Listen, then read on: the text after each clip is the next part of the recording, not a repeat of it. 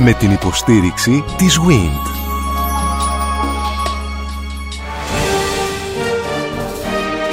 Γνωρίζοντας την ιστορία μας. Η ελληνική διατροφή από την προϊστορία μέχρι σήμερα. Μια σειρά ραδιοφωνικών ντοκιμαντέρ στον Sky 100,3.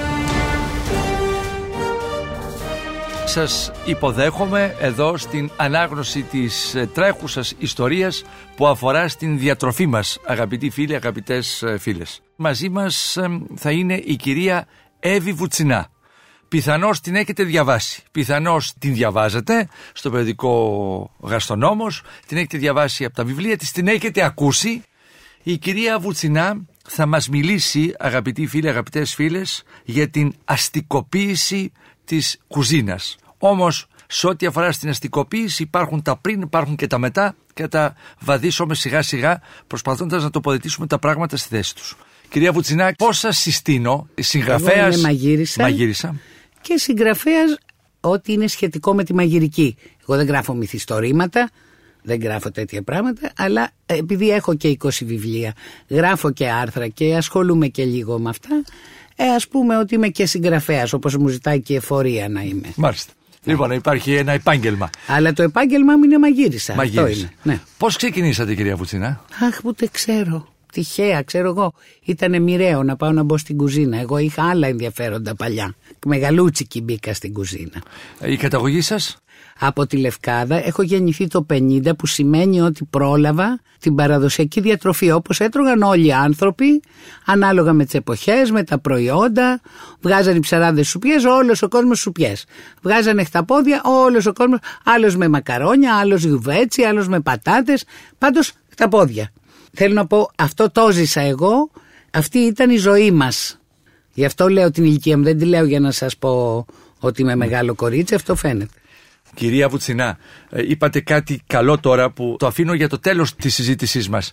Κάποια στιγμή, επειδή θα ακολουθήσει έτσι και αλλιώς αυτό στο τέλος της ραδιοφωνικής σειράς, να προσπαθήσουμε να προσδιορίσουμε το τι σημαίνει παραδοσιακό σήμερα. Υπάρχει μια πινακίδα σήμερα που έχουμε πήξει με αυτό το παραδοσιακό. Ναι. Εσείς Που- το έχετε ζήσει Και που όμως. σπανίως είναι παραδοσιακό. Αυτό που έχει γίνει σήμερα, που το κάνουμε σήμερα, είναι ότι αρχίσαμε να υποψιαζόμαστε, δεν μιλάω για μένα προσωπικά, λέω για το χώρο αυτόν που ασκεί τη μαγειρική σε εστιατόρια, σε δημόσιους χώρους και σε σπίτια εμπολής βέβαια. Ακούμε ότι το παραδοσιακά είναι κάτι καλά. Βγήκαν και οι γιατροί και είπανε ότι είναι υγιεινή η διατροφή ελληνική και ξέρω εγώ, είναι κάτι καλά. Αλλά έλα όμως που θέλουμε να είμαστε και μέσα στη μόδα, οπότε τι κάνουμε. Παίρνουμε ένα παραδοσιακό ελληνικό φαΐ και το καλουπώνουμε σε ένα ξένο πρότυπο, σε ένα ξένο καλούπι. Δηλαδή τώρα ας πούμε λαβράκι καραμελέ δεν έτρωγε η Ελλάδα, δεν είναι παραδοσιακό φαΐ. Μπορεί να είναι ωραίο. Αυτό είναι άλλο. Αρκεί να μην το πούμε παραδοσιακό. Έκανα εγώ που είμαι μάγειρας ένα ωραίο λαβράκι καραμελέ. Εντάξει. Αλλά αυτό δεν είναι παραδοσιακό φαΐ. Άλλωστε στη Αυτό θέλω να Λευκάδα, στα μικράτα σας, καραμελέ το τρώγατε το λαβράκι. Ω, τι να σας πω. Αν δεν καραμέλωνε το λαβράκι, εμείς δεν καθόμαστε. Ναι, και το στο μήλο τραπέζι. φαντάζομαι στο τέλος. Οπωσδήποτε. Λοιπόν, για να προχωρήσουμε στην συζήτησή μας θα βάλουμε μερικές βάσεις που θα είναι το Μάλιστα. θεωρητικό μέρος. Θα ήθελα λοιπόν να μας πείτε όταν λέμε κυρία Βουτσινά αστικοποίηση της κουζίνας τι εννοούμε; Για να το πούμε αυτό, πρέπει να ορίσουμε τι είναι η αστική κουζίνα και να την αντιδιαστήλουμε με τι; Με την αγροτική κουζίνα. Αυτό που λέμε παραδοσιακή κουζίνα ή παραδοσιακή μαγειρική είναι η μαγειρική του αγροτικού χώρου. Η κοινωνία ήταν αγροτική από καταβολής της μέχρι πρόσφατα, δηλαδή πριν 50 χρόνια. Ανάλογα με τη χώρα που βρισκόμαστε, για την Ελλάδα μιλάμε, πριν 50 χρόνια ήταν ακόμα αγροτική η κοινωνία. Η αγροτική μαγειρική έχει ορισμένα χαρακτηριστικά.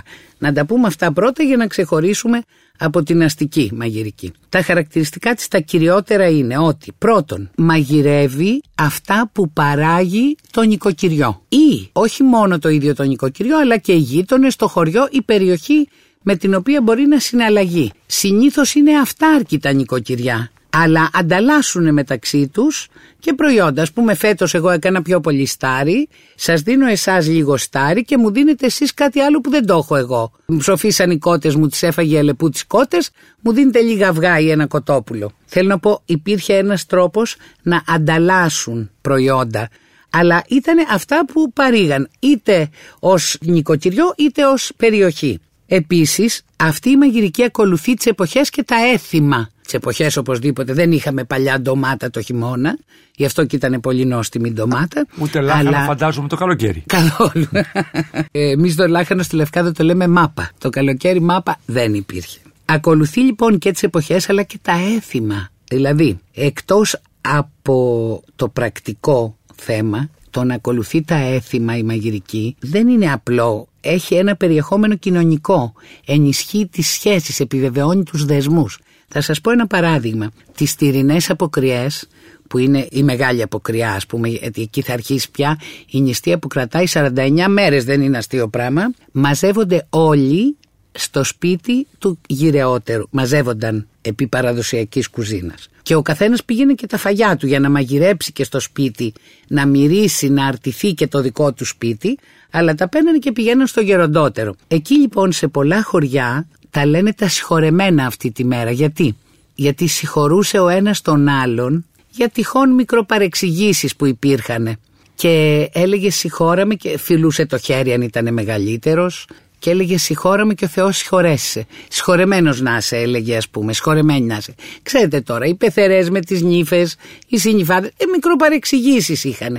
Θέλανε όμως αυτό να καθαρίσει, να τελειώσει, να μπουν σε αυτή την περίοδο της προετοιμασίας για το Πάσχα που τα θεωρούσαν πολύ σπουδαία αυτά. Θέλω να πω ένα παράδειγμα είναι αυτό βέβαια, δεν είναι όλα, αλλά είναι ένα παράδειγμα. Επίσης η αγροτική μαγειρική είναι προφορική παράδοση. Δεν γράφει συνταγές.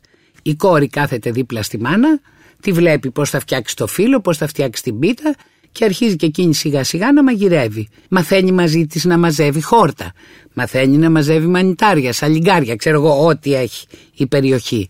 Μια που ε, είπατε μανιτάρια. Ναι. Αυτά τα μανιτάρια που σήμερα πλευρό τους και λοιπά που είναι πάρα πολύ τα τελευταία Ο χρόνια. μάζευε άγρια τότε μανιτάρια. Ναι. Αυτά είναι καλλιεργημένα που Αυτά είναι καλλιεργημένα. Ναι. Έχουμε μια επιστροφή δηλαδή σε εκείνη την εποχή. Μεσολάβησε ένα χρονικό διάστημα που δεν δίναμε καν σημασία στα μανιτάρια. Καθόλου. Μάλιστα πολλοί τα φοβούνταν κιόλας γιατί νομίζανε ότι όλα είναι δηλητηριώδη. Αυτό δεν είναι αλήθεια. Βέβαια υπάρχουν δηλητηριώδη μανιτάρια, αλλά οι άνθρωποι στα χωριά μαζεύανε αυτά που ξέρανε. Ξέρανε ότι αυτό το μανιτάρι τρώγεται και αυτό το μαζεύανε. Μπορεί να ήταν κι άλλο δίπλα, δεν το μαζεύανε. Όπως eran και τα χόρτα. Ακριβώς, όπως και τα χόρτα δεν τα μαζεύεις όλα, μαζεύεις αυτά που τρώγονται. Ή μαζεύεις άλλα χόρτα για σαλάτα και άλλα χόρτα για τις πίτες ή για τα μαγειρευτά. Όταν θες να τα μαγειρέψεις, να τα κάνεις γιαχνάκι, τσιγαριστά, ας πούμε, ή με κρέας ή χωρίς κρέας. Ήταν μια γνώση συνεπώς που μεταδιδόταν από στόμα από σε στόμα. μάνα σε κόρη. Έτσι πήγαινε αυτό. Δεν έγραφε κανένας δηλαδή τις συνταγές. Καθόταν η κόρη και μάθαινε δίπλα στη μάνα. Στη γειτόνισσα, στη γιαγιά. Υπήρχε ένα μεγάλο έτσι φαρδί πλαίσιο. Φυσικά ήταν καθαρά γυναικεία υπόθεση μαγειρική. Έτσι, άντρες τότε δεν μαγειρεύανε. Το πολύ που κάνανε ήταν να σου βλύσουν τα αρνί το Πάσχα, να φτιάσουν τα κοκορέτσια και αυτά. Όχι όμως ένας άντρας να πάει να μαγειρέψει, δεν ήταν. Τώρα είναι μόδα να μαγειρεύουν οι κύριοι και μάλιστα να έχουν και σπεσιαλιτέ. Φτιάχνουν κάτι ωραίες μακαρονάδες, περίεργες και τέτοια. Δεν είναι ψυχαναλυτικό αυτό; αυτό θα σας το πει ο ψυχαναλυτής. Εγώ τι να πω. Ε, όχι, δεν το βρίσκω άσχημο. Καλό είναι. Απλώς ε, θέλω να ξεκαθαρίσω ότι η παραδοσιακή μαγειρική είναι καθαρά γυναικεία υπόθεση, όπως είναι η φαντική, η κεντητική, η βαφική που είναι πολύ σημαντικό πράγμα γιατί έβαφαν με ρίζες και με τέτοια πράγματα που έπρεπε να τα μάθεις. Να τα ξέρεις που είναι η ρίζα που θα κάνει το πράσινο χρώμα, το κόκκινο, το μπλε, το όλα αυτά. Μαγειρεύει σήμερα ο άντρας στην Ήπεθρο ή είναι μόνο μια αστική αντίληψη; Είναι αστική η αντίληψη σίγουρα, αλλά μπορεί να βρείτε κανένα παππού, πια δεν είναι ταμπού, που να περηφανεύεται ότι εγώ φτιάνω ένα ωραίο πράγμα ένα πράγμα, όχι ότι θα μπει κάθε μέρα στην κουζίνα να μαγειρέψει. Ενώ οι γυναίκες έπρεπε κάθε μέρα να έχουν φαγητό για την οικογένεια. Έτσι δεν είναι, ήταν μια καθαρά γυναικεία υπόθεση. Και όπως είπαμε, οι άντρες ήταν λίγο μακριά από αυτά, πλην ειδικών περιπτώσεων, σε γάμους ας πούμε που χρειαζόταν να σφάξουν μεγάλα ζώα, να τα βάλουν σε καζάνια, να μαγειρέψουν, σε πανηγύρια, σε κουρμπάνια. Τότε εμπλέκονταν και οι άντρες. Τότε εμπλέκονταν οι άντρες. Η αγροτική κουζίνα είχε περιορισμένο εύρος, περιορισμένη ποικιλία η κυρία Βουτσινά; Θα σας πω, εδώ είναι ένα περίεργο πράγμα. Όχι. Δεν έχω συναντήσει 16 χρόνια που κάνω αυτή την έρευνα δεν έχω συναντήσει πιο απροκατάληπτο πράγμα από την παραδοσιακή μαγειρική, τις γυναίκες δηλαδή που ασκούν τη μαγειρική με αυτόν τον τρόπο. Γιατί κύριε Πορτοσάλτε, γιατί έπρεπε να αξιοποιήσουν αυτά που είχαν. Δεν είχες δηλαδή τη δυνατότητα να πας στα καταστήματα να ψωνίσεις κάτι για να συμπληρώσεις αυτό που έχεις. Μου έλεγε ένας παππούς στην ε, Πρέβεζα, είχε ουζερή αυτός. Έφτιαχνα παιδί μου λέει και το χταπόδι με τα κιδόνια. Λέω με κιδόνια το κάνατε το χταπόδι, πώς το κάνατε, μου πετόβαζα σε λαδόκολα και το πήγαινα στο φούρνο. Και μου λέει μετά, έκανε και η μάνα μου λέει, γιατί ξέρετε μου λέει, τη μαγειρική στην Ελλάδα την άλλαξε ο Καποδίστριας. Λέω πώς την άλλαξε ο Καποδίστριας, εγώ δεν μιλούσα. Να λέει, αυτός έφερε την πατάτα. Η πατάτα ήταν μια εύκολη καλλιέργεια η οποία απέδιδε. Ήταν χορταστική η πατάτα, κάλυπτε ανάγκες, αλλά μέχρι να έρθει η πατάτα, οι γονείς μας, οι παππούδες μας, βάζανε τα φρούτα, τα κιδόνια. Πάω σε μια άλλη γιαγιά στην Κέρκυρα και μου λέει παιδί μου, έκανα το κρέας γιαχνί με πατάτες. Άμα δεν ήταν αρκετές, έκοφτα και δυο κιδόνια μέσα για να φτουρήσει. Γιατί είχε να μαγειρέψει για ένα συγκεκριμένο πληθυσμό εκεί πέρα. Άρα έπρεπε να τους χορτάσει. Δεν είχε προκατάληψη. Και το κιδονάκι μέσα. Καταλάβατε, δεν έχουν προκατάληψη γιατί πρέπει να φτιάξουν πράγματα με ό,τι έχουν. Να φτιάξουν φαγητό με ό,τι έχουν. Τι να σας πω τώρα, ούτε ο πιο εφάντεστο σεφ δεν μπορεί να φτιάξει αυτά τα πράγματα με το τίποτα. Βλέπετε, κάνουν κρεμμύδια, Κρεμμύδια, σκέτα, κρεμμύδια. Τα αχνίζουν, βάζουν, αυτό είναι θρακιώτικο. Βάζουν και κόκκινο γλυκό πιπέρι, αυτό βάζουν αυτοί, όχι πολύ ντομάτα. Και κοκκινίζει λίγο. Και τι βάζουν μέσα, νομίζετε, αγουρίδες. Δηλαδή τσαμπιά από το σταφύλι όταν είναι πολύ ξινό. Γλυκό το κρεμμύδι, ξινή αγουρίδα και κάνει ένα φαγάκι καταπληκτικό με το τίποτα. Να δείτε σουπίτσα από τσάγαλα τα αμύγδαλα όταν είναι χλωρά που κόβονται πέρα πέρα την κάνουν σουπίτσα με ριζάκι μέσα ένα καταπληκτικό μια λεπτή γεύση θα έχετε φάει τσάγαλο υποθέτω όχι, όχι, αυτό σας κοιτάω έτσι ναι. Ναι, ναι. αυτό που τρώγεται όλο μαζί μέσα είναι μαλακό δεν έχει γίνει φλούδα του ακόμα Εμείς τα ψάχναμε όταν ήμασταν παιδιά, ας πούμε. Τα ψάχναμε. Τώρα δεν ξέρει κανένα παιδάκι τι είναι το τσάγαλο. Αυτό λοιπόν το κόβουν και το κάνουν σου πίτσα με ρύζι. Αν είναι νηστεία, σκέτο, αν έχει λεμόνι. Αν δεν είναι νηστεία, την αυγοκόβουν κιόλας. Τώρα τι ήταν αυτό; Πήγαινες σε έξω και στην αμυγδαλιά σου και έκοβες δύο χούφτες τσάγαλα. Σιγά το πράγμα. Τώρα που να τα βρω εγώ αυτά, εμείς εδώ ναι. που να τα βρούμε. Βέβαια, αυτοί που είναι κοντά τα βρίσκουμε. Μην νομίζετε, δεν είναι φοβερό. Πάμε μια βόλτα στα Μεσόγεια. Κάπου θα είναι μια αμυγδαλιά, βρε παιδί μου. Αλλά δεν έχουμε το νου μας σε αυτό. Δεν δίνουμε και μπερδέψαμε, σημασία. κυρία Βουτσινά, μπερδέψαμε το αμπέλι με το εξοχικό με τη βιομηχανία, ναι. με το δρόμο, με το αεροδρόμιο, με τα λιόδεντρα και με τα αμπέλια. Τι τα θέλουμε τα Μεσόγεια. Δηλαδή έπρεπε κάποιος εκεί να πει αυτό το κομμάτι αφήστε το να μείνει αμπέλι. Στο άλλο ελάτε να κάνετε τα εξωικά σας. Στο άλλο ελάτε να ε, κάνετε το πρώτο σας σπίτι, τη ωραία μεζονέτα. Να χωρίσουμε όλα αυτά. Μην είναι το ένα ναι, μέσα ναι, στο ναι. άλλο και να καταστρέψουμε όλα αυτά τα ωραία χωριά. Είχαμε βέβαια. ωραία χωριά εκεί. Μα τι λέτε, ξέρετε. Κουβαλούσαν μια ολόκληρη ιστορία όλα αυτά τα Μεσόγεια. Είναι ένας τόπος με ένα εξαιρετικό φως. Μένα μου αρέσουν πάρα πολύ τα Μεσόγεια.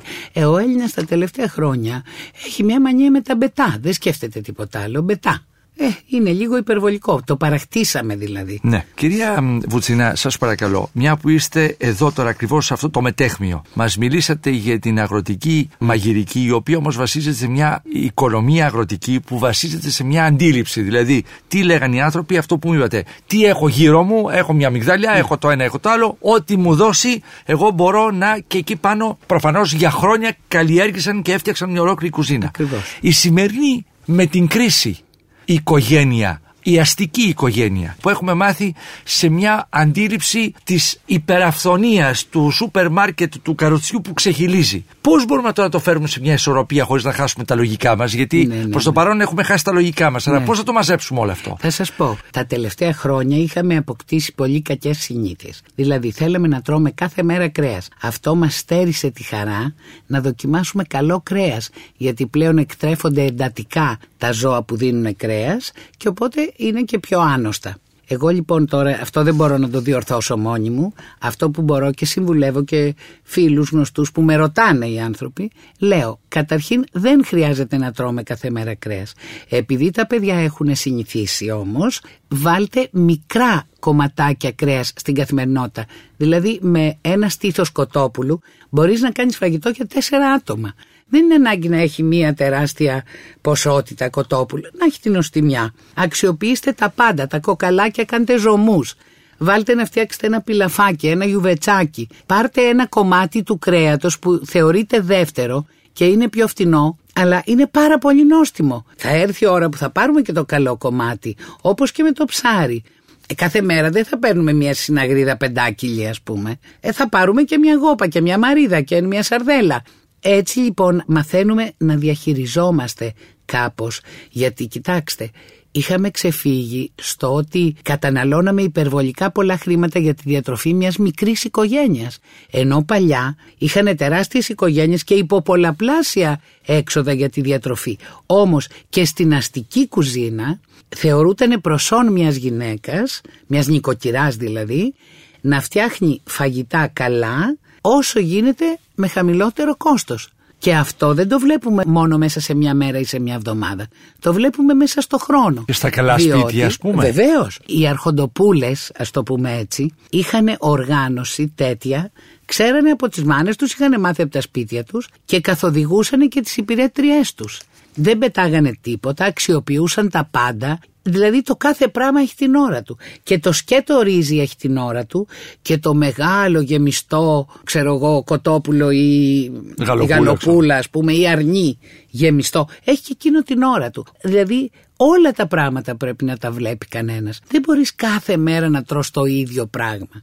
Και δεν μπορείς ό,τι χρήματα βγάζεις να τα ξοδεύεις επιτέλους για να τρως. Υπάρχουν πολύ καλά πράγματα να κάνεις κι άλλα εκτός από το φαγητό και επιπλέον χάνεις το εύρος των συγκινήσεων. Το ότι μια φορά ας πούμε δεν έχεις βρε παιδί μου αρκετές πατάτες και βάζεις δαμάσκηνα μες στο κατσικάκι. Έχεις μια άλλη, μια άλλη γεύση αμέσως. Αυτό το κάνανε οι γιαγιάδες. Αυτό το κάνανε όλοι οι κανονικοί άνθρωποι. Μια φορά δεν έχεις ας πούμε ρύζι και βάζεις χιλοπίτες. Ε, δεν χάλασε ο κόσμος. Δεν είναι φοβερό. Έτσι λοιπόν μαθαίνεις να αξιοποιείς τα πράγματα και τα παραμικρά.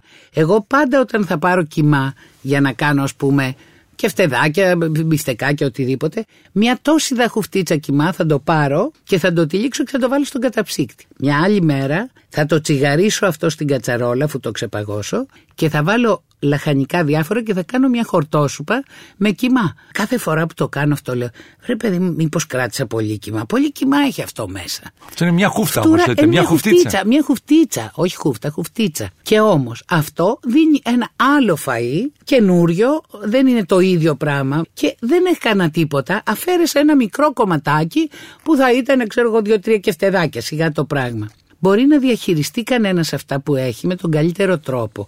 Να το κάνει λίγο καλύτερο, να αυξήσει λίγο τη σαλάτα. Εγώ λέω ότι έρχονται τα παιδιά και φέρουν δύο φίλους. Δεν λες δεν έχω γιατί έχεις τέσσερα μπούτια κοτόπουλου. Θα μεγαλώσεις λίγο τη σαλάτα, θα βάλεις λίγο ριζάκι παραπάνω. Δεν χάλασε ο κόσμος. Πρέπει να ανοίγει κανένας την καρδιά του για να φάει καλά και για να ταΐσεις τους άλλους καλά. Λέμε για τους γονείς που έχουν ευθύνη για τα παιδιά. Εμένα με ενδιαφέρει πολύ αυτό, το πώς τρώνε τα παιδιά μας. Δηλαδή σε μια τέτοια εποχή που όχι δεν τρώνε καλά απλώς, δεν τρώνε τίποτα, δεν έχουν γκάμα γεύσεις, δεν έχουν γκάμα. Δεν δοκιμάζουν τίποτα. Και αυτό που έχουμε συζητήσει κάποια άλλη φορά για την ευκολία σε όλα, εύκολα να μάθω, να μην κοπιάσω, να μην κάνω, εκεί αποδίδω και το ότι δεν τους αρέσει, ας πούμε σε ένα κέικ για παράδειγμα, που βάζω εγώ μέσα σταφίδες και καρύδια. Δεν το θέλουνε, το φτύνουνε. Καλά βρεθύνει σταφίδα από το κέικ. Όχι δεν μ' αρέσει. Το θέλω σκέτο. Γιατί, γιατί το έμαθε αυτά που βγάζουν τα συντηρημένα για να μην έχουν κόστος, χαμηλώνουν το κόστος, δεν έχουν μέσα. Και γιατί είναι μια ευκολία, δεν σκοντάφτει το δόντι πουθενά, μας σας. Εκεί. Σας ακούω και σας απολαμβάνω, κύριε Ναι, αλλά άμα πιάσουμε αυτά δεν Όμως, τελειώνουμε. Ε, όχι, θα πιάσουμε όλα. Υπάρχει τρόπος και τώρα ναι. να τρώμε λογικά και καλά. Απλώς πρέπει να ξεχάσουμε τη Μαρία Ντουανέτα. Τώρα, άμα θέλεις ένας εργαζόμενος άνθρωπος κάθε μέρα να κάθεται στο τραπέζι, να τρώει πρώτο, δεύτερο επιδόρπιο, ξέρω, εγώ δεν μπορώ να το κάνω και είμαι και γερό πυρούνι, δεν είμαι κανένα που τρώω με το γάντι. Αλλά πρώτο, δεύτερο επιδόρπιο κάθε μέρα δεν μπορώ. Είναι μια ώρα που θα, θα βγεις το βράδυ να φας με φίλους, θα φας μια σαλατίτσα. Μαγειρεύετε κάθε μέρα κυρία Πουτσίνα; Όχι, επειδή είμαι μόνη μου, μαγειρεύω μια φορά τόσο και βάνω μερίδες στον καταψύκτη. Θα φτιάξω κρεατάκι κοκκινιστό, λεμονά, το βραστό και μετά θα βγάζω ένα-ένα και θα βάζω μέσα ρύζι, χιλοπίτες, πατατούλες. Είμαι μόνη μου. Έχετε διανοηθεί να αγοράσετε έτοιμο φαγητό απ' έξω; Κοιτάξτε, καμιά φορά που συμβαίνει όχι γιατί το θέλω, είναι σαν να μην έφαγα. Α, τόσο δεν μ' πολύ. αρέσει να είναι Δεν σαν να σας- μην έφαγα. Επίσης, διαπίστωσα ότι από οποιοδήποτε σημείο της πόλης και αν πάρεις το έτοιμο φαγητό, έχει την ίδια γεύση. Μπορείτε να μου το εξηγήσετε αυτό πώς γίνεται; Δεν ξέρω. Έχει την, ούτε κι εγώ ξέρω. Ε, υποψιάζομαι, αλλά δεν θέλω. Δεν θέλω, δεν θέλω. Προτιμώ να κάνω μια σαλατίτσα, να βράσω δύο πατατούλες, ξέρετε, δύο πατατούλες βραστές, ας πούμε, και ένα αυγό βραστό. Είναι ένα πολύ ωραίο ελαφρύ δείπνο. Ή γεύμα. Αναλόγως. Τώρα πια και καθώς μεγαλώνει ο άνθρωπος δεν θέλει πολύ φαγητό, θέλει λίγο και καλό. Εγώ προτιμώ να φάω μια βραστή πατατούλα σκέτη με λίγο τυράκι παρά να φάω απ' έξω. Αλλά για ιστερικά όπως θα μεγαλώνουμε παιδιά, αγόρια ή κορίτσια, έφηβους και έφηβες και δεν το πηγαίνω μόνος στα κορίτσια γιατί θα ήταν Όχι, λάθος όχι. και για εφήβους ακόμη. Αυτό είναι με ένα ποτηράκι κρασί είναι ένα εξαιρετικό δείπνο Βέβαια. αυτό που λέτε που Βέβαια. αναζητούν τα παιδιά μόνο σαλάτες, μόνο πρασινά δαμάνι διότι είπε εκείνο διαιτολόγος ή διαιτητολόγος κτλ. Καλά Αυτό τώρα. όπως το λέτε είναι εξαιρετικό έτσι όπως το ακούω αυτό το πολύ απλό που είπε. Ναι, αυτό, αυτό είναι το απλό. Μια Δεδομένου τα παιδιά μακαρονάδα δεν έχουν σκέτη. κανένα πρόβλημα με αυγά, με ε, χολυστερίνες και Όχι, με βέβαια. σηκώτια και με όλα Κανείς αυτά. δεν είχε. Ναι. Είχαν οι παππούδες μας, οι γιαγιάδες μας με χολυστερίνες πρόβλημα. Γιατί κάνανε λογική χρήση όταν τρως κάθε μέρα ένα κομμάτι κρέας. Ύστερα βλέπω κάτι απίστευτα, βλέπω καμιά φορά σε ταβέρνες, σε εστιατόρια. Κάτι μπριζόλες οι οποίες ζυγίζουν 700 γραμμάρια. Ε, για όνομα Θεού, βρε παιδιά. Και είμαστε και μια χώρα που υποτίθεται ότι έχει κληρονομήσει τον πολιτισμό του μέτρου. Τίποτα. Αυτά είναι παράλογα πράγματα.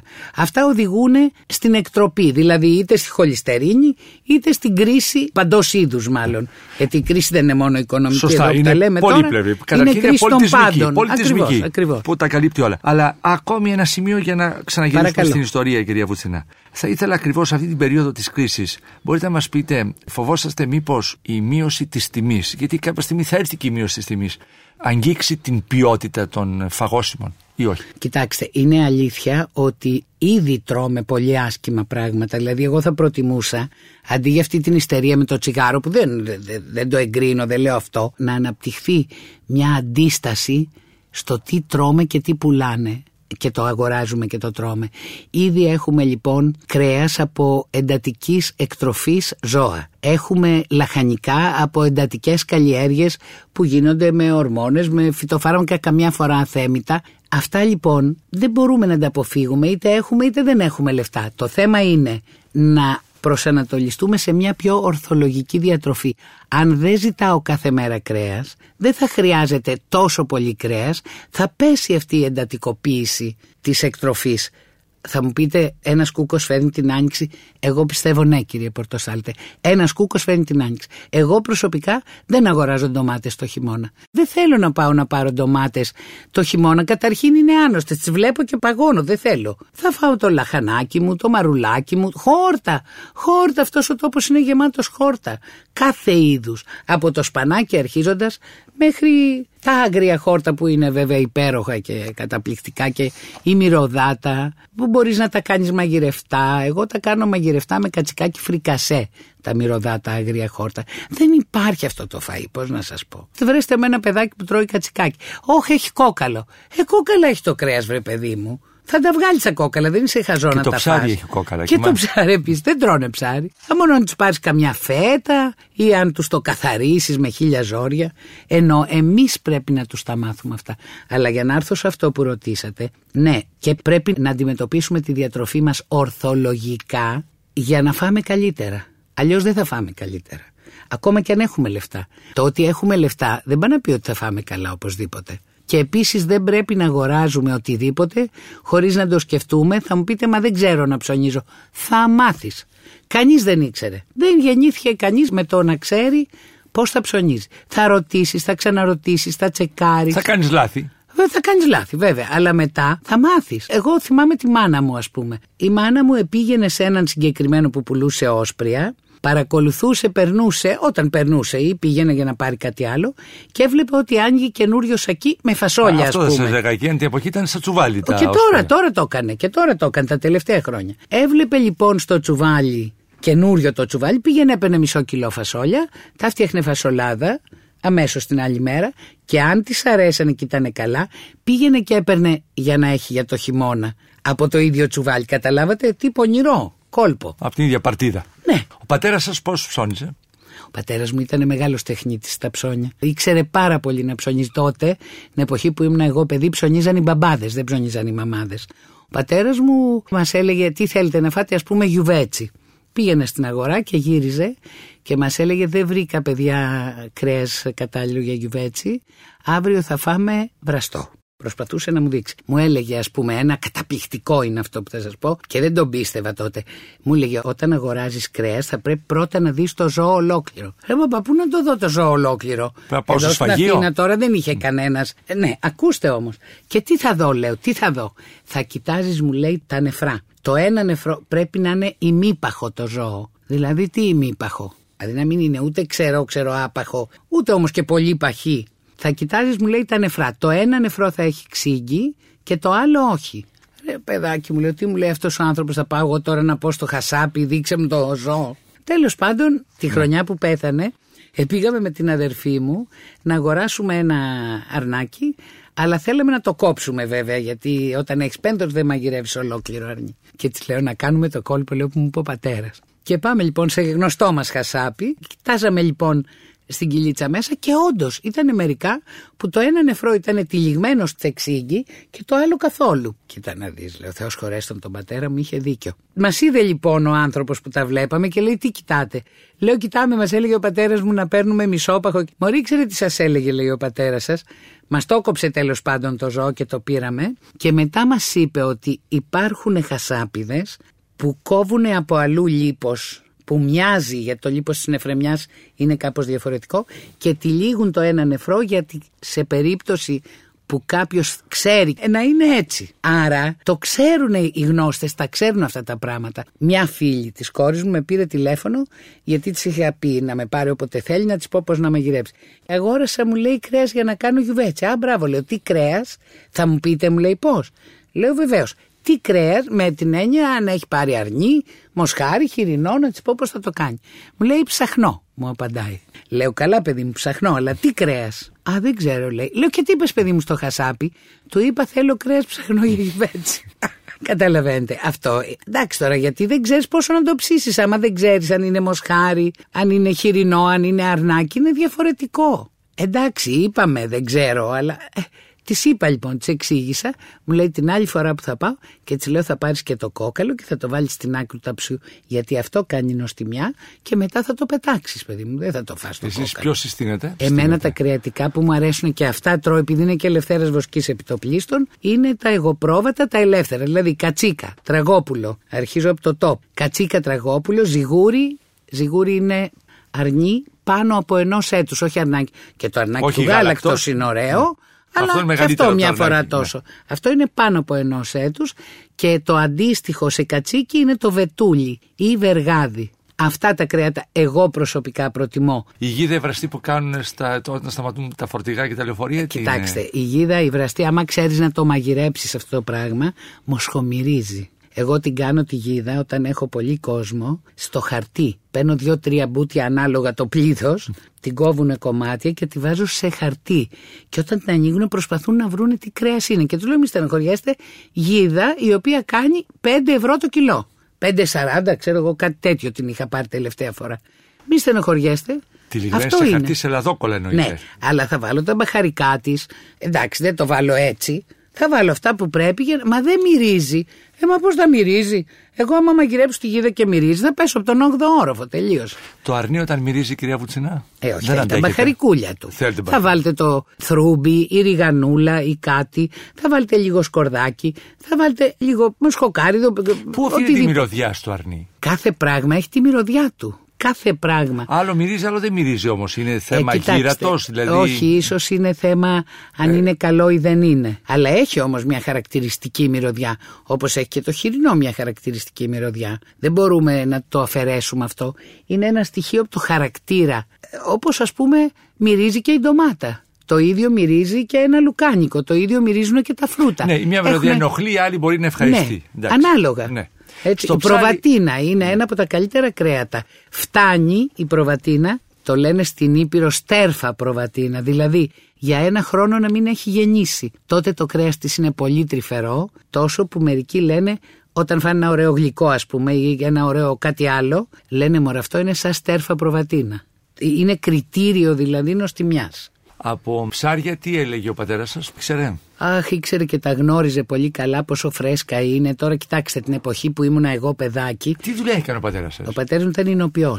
Έφτιαχνε κρασί και είχε μία ταβέρνα στην οποία το πουλούσε. Μόνο κρασί. Και ήταν Και ανοίγαν λεπτολόγο. λαδόκολα οι πελάτες και τσιμπούσανε; Αυτοί φέρναν από το σπίτι τους κάτι. Κάτι σαν είχαν καπηλιό φάει. δηλαδή, ή όχι. Ναι, ή Ναι. είχαν φάει και ερχόνταν εκεί να πιούν το κρασάκι τους. Σε νεροπότηρα το πίνανε βέβαια. Ήταν ωραίο το κρασί, αλλά ήταν ένας άνθρωπος λεπτολόγος που εγώ νόμιζα ότι είναι ιδιότροπος, αλλά απλώς ήξερε πολύ καλά. Ήταν αυτό που σήμερα θα το λέγαμε γευσιγνώστης. Τότε ήταν άγνωστη αυτή η λέξη. Δηλαδή έτρωγε ένα τυρί και μπορούσε να σου πει τι είχε φάει το ζώο. Όχι Α, απλώς τόσο αν πολύ. είναι κατσικίσιο ή πρόβιο ή Κάτι μείγμα. παραπάνω από την επίγευση που διαβάζω Είναι, σήμερα. όχι, όχι, ε; είναι, ήταν Γιατί γίνεται εντυπωσιακό. μια ανάλυση της και επιγεύσεως. επειδή εγώ του έλεγα πατέρα αυτά είναι από ιδιοτροπία που μου λες τώρα, όχι μου λες τώρα. Μου έβαζε λοιπόν, γιατί αυτός παρήγγελνε το τυρί του στην Ακαρνανία σε έναν ανιψιό που είχε, που είχε κοπάδι και άδειασε τον τενεκέ με τα κομμάτια του τυριού και τα έβαλε πάνω στο τραπέζι, στρώσαμε λαδόκολες, μου λέει θα σου αποδείξω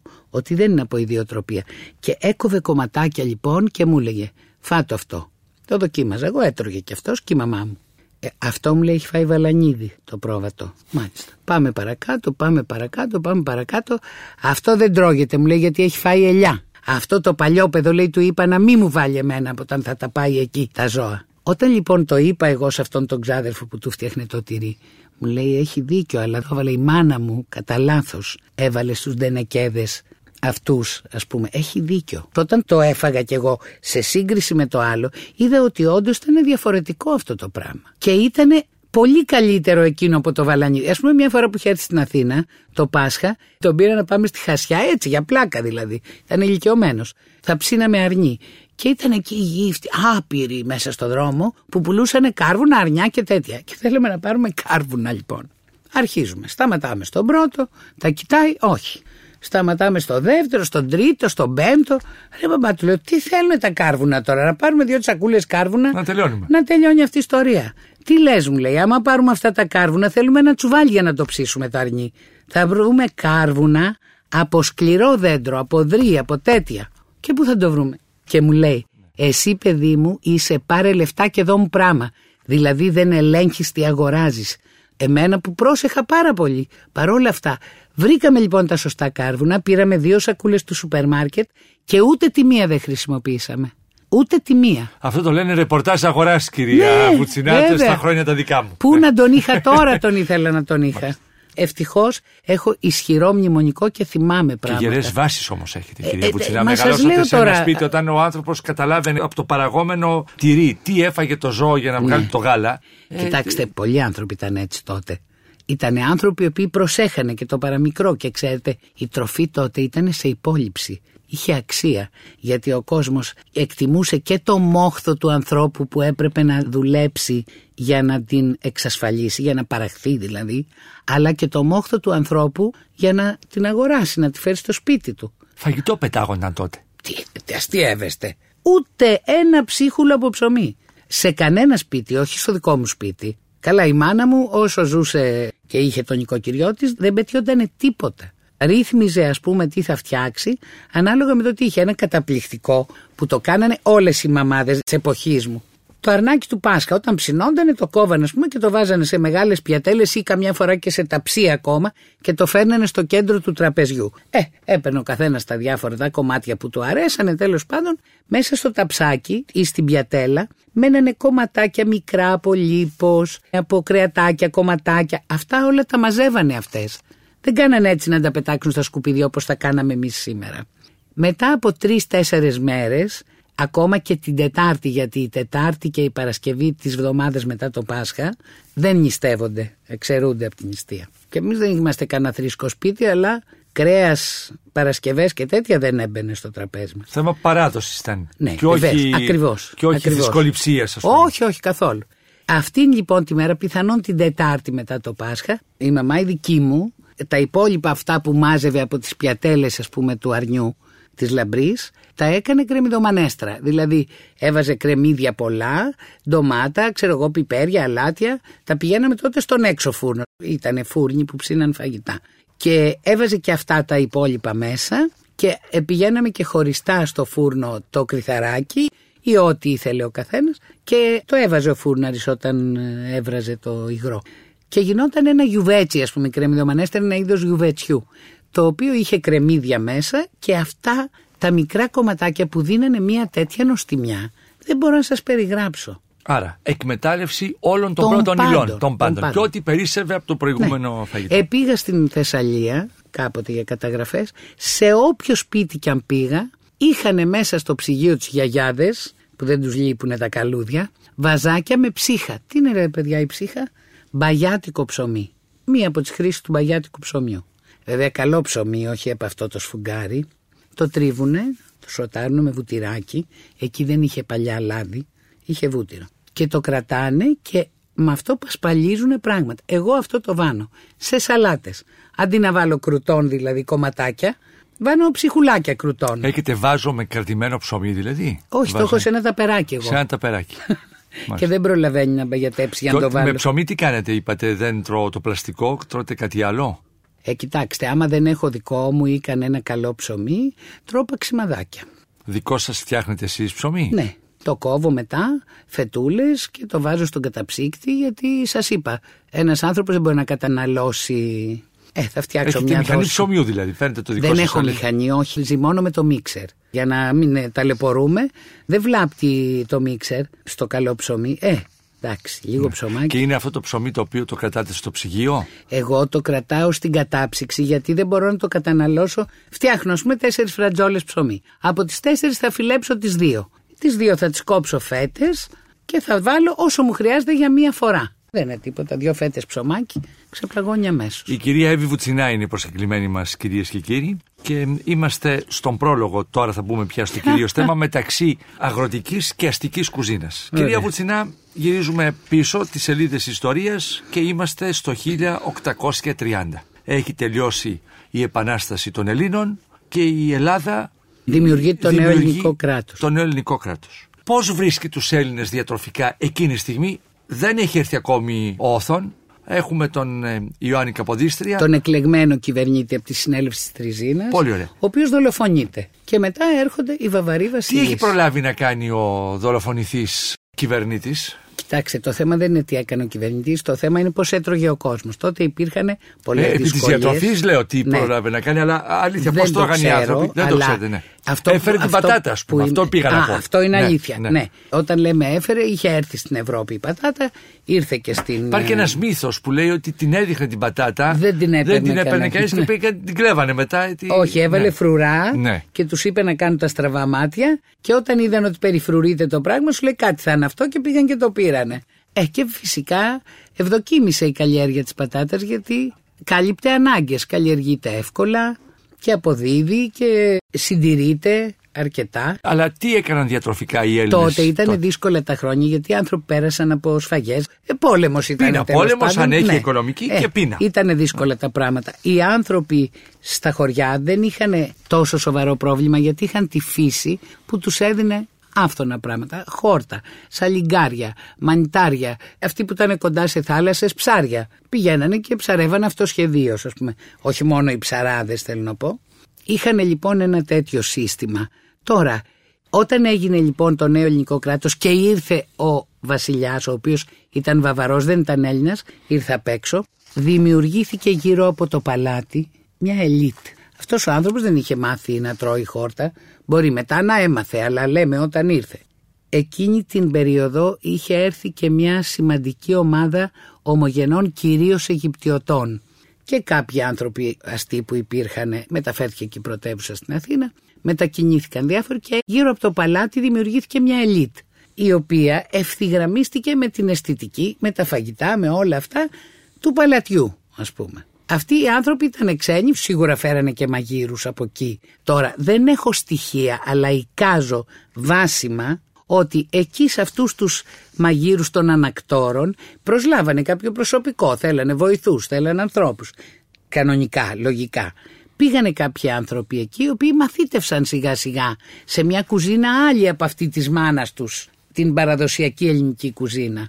Ποια ήταν τα χαρακτηριστικά της αυτής της βαβαρικής κουζίνας, όλης αυτής της αντίληψης που.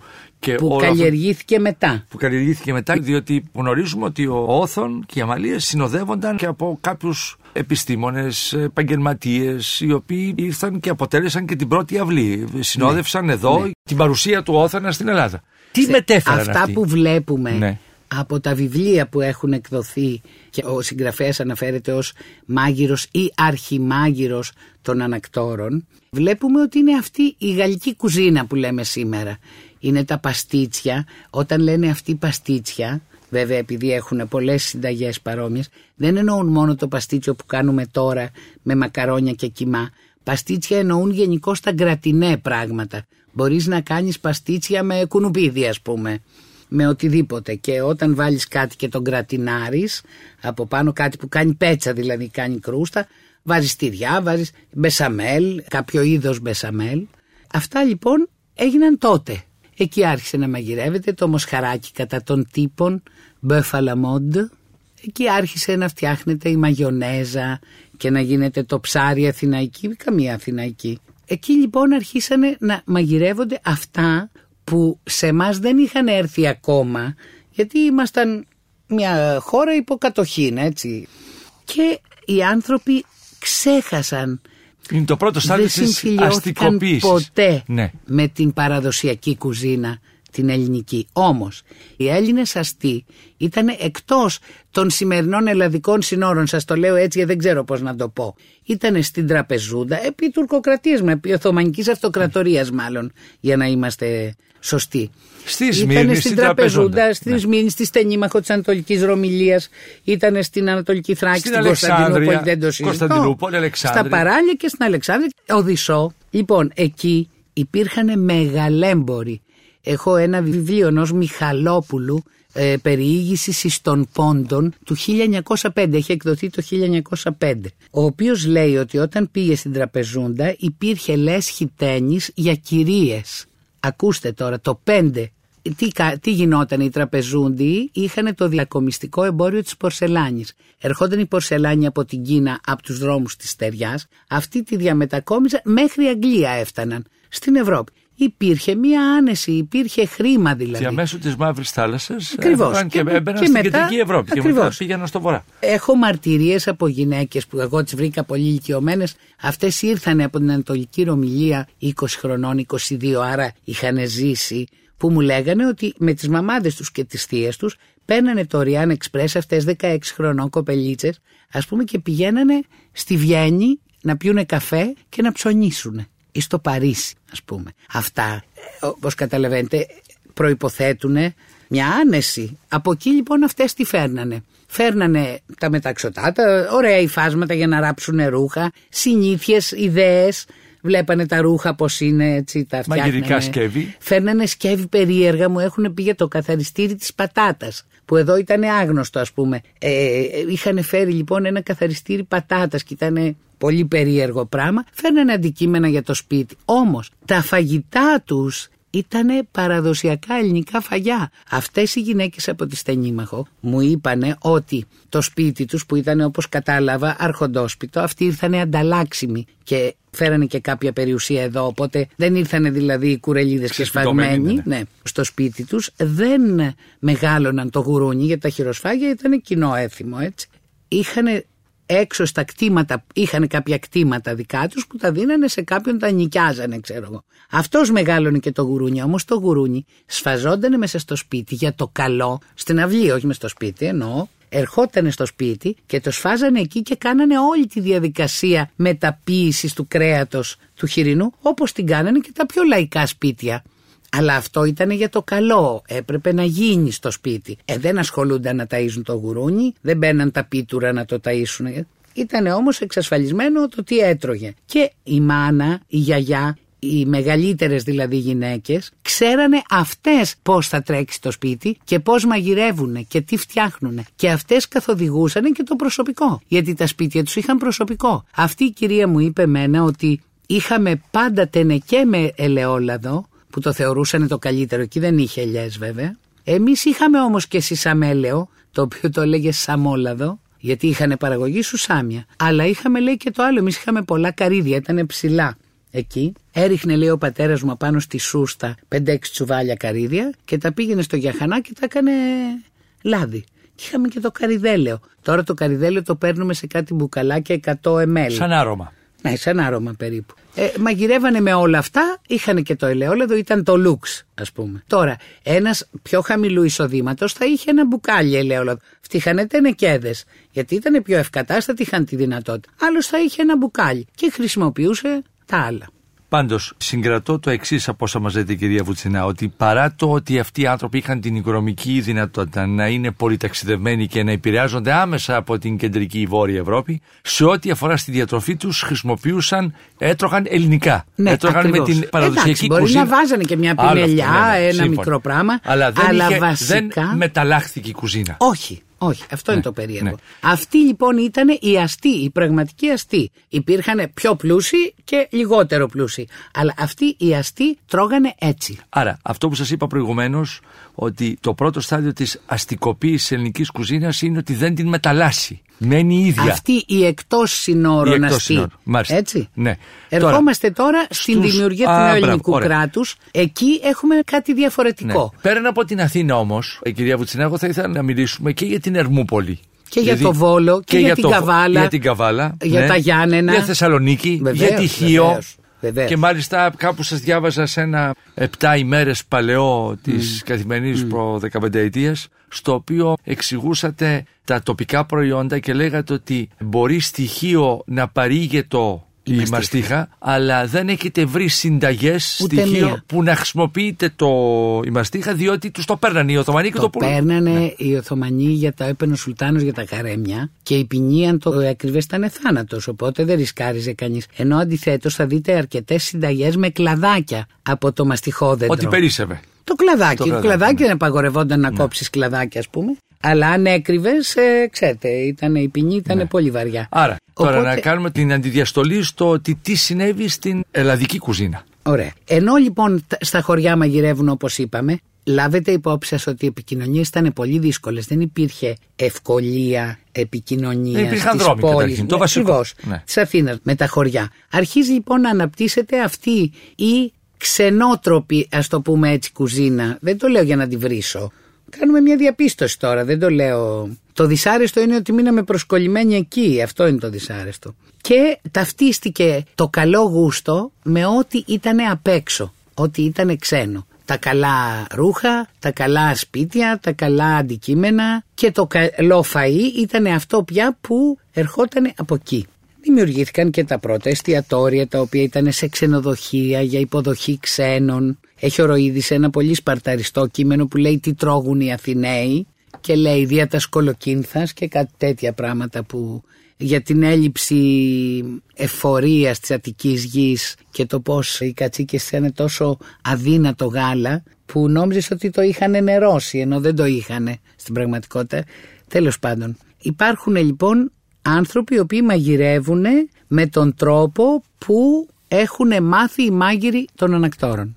Αυτό θεωρείται καλό, θεωρείται ανώτερο και γι' αυτό το προτιμούν. Σιγά σιγά αρχίζουν και βγαίνουν και βιβλία, οπότε γράφονται οι συνταγές. Τα βιβλία απευθύνονται και σε μαγείρους, απευθύνονται και στις οικογένειες, στις οικοδέσποινες. Πότε υπάρχει αναφορά, ποιο είναι το πρώτο βιβλίο; Το μαγειρικής; πρώτο βιβλίο έχει βγει στη Σύρο το 1830 αν δεν κάνω λάθος αλλά έχω βιβλίο 1880 περίπου το οποίο είναι από μάγειρο των ανακτόρων. Σας ευχαριστώ πάρα πολύ για την ε, συζήτησή μας και, Και την εγώ παρουσία ευχαριστώ. σας στο ραδιοθάλαμο. Κυρίες και κύριοι, η κυρία Εύη Βουτσινά είναι μαγείρισα, είναι συγγραφέας και με την γνωστή ευγλωτία της και με τον ωραίο τρόπο που έχει στην ομιλία της μας κάνει μια πολύ μεγάλη κουβέντα, μια πολύ μεγάλη συζήτηση, με ποικιλία γνώσης και εικόνων και όλα αυτά φαντάζομαι έχουν το ρόλο τους σε μια κουβέντα που δεν μας βλέπετε, απλώς μας ακούτε γιατί λειτουργεί η φαντασία με αυτά που ακούμε από την κυρία Βουτσινά. Μας περιγράφει λοιπόν πώς ήταν η παραδοσιακή μας αγροτική κουζίνα με την αστική κουζίνα πάντα εν Ελλάδη. Καλή συνέχεια, γεια σας. Εάν σας άρεσε το ραδιοφωνικό ντοκιμαντέρ που μόλις ακούσατε, μπείτε στο sky.gr κάθετος podcast και γίνετε συνδρομητής. Περιμένουμε όμως και τα σχόλιά σας ή ακόμα καλύτερα την κριτική σας στα iTunes. Η δική σας κριτική στα iTunes θα βοηθήσει και άλλους Έλληνες σε όλο τον κόσμο να ανακαλύψουν τα νέα podcasts του Sky και να γνωρίσουν την ιστορία μας. Κυρίες και κύριοι, γεια σας. Για την εκπομπή συνεργάστηκαν Παρουσίαση Άρης Πορτοσάλτε Παραγωγή Τζένι Πουπουλίδου Επιμέλεια εκπομπής Αθανασία Χατζή Η ηχογράφηση και η τεχνική επεξεργασία έγινε από τους ηχολήπτες του Sky 100,3 Με την υποστήριξη της WIND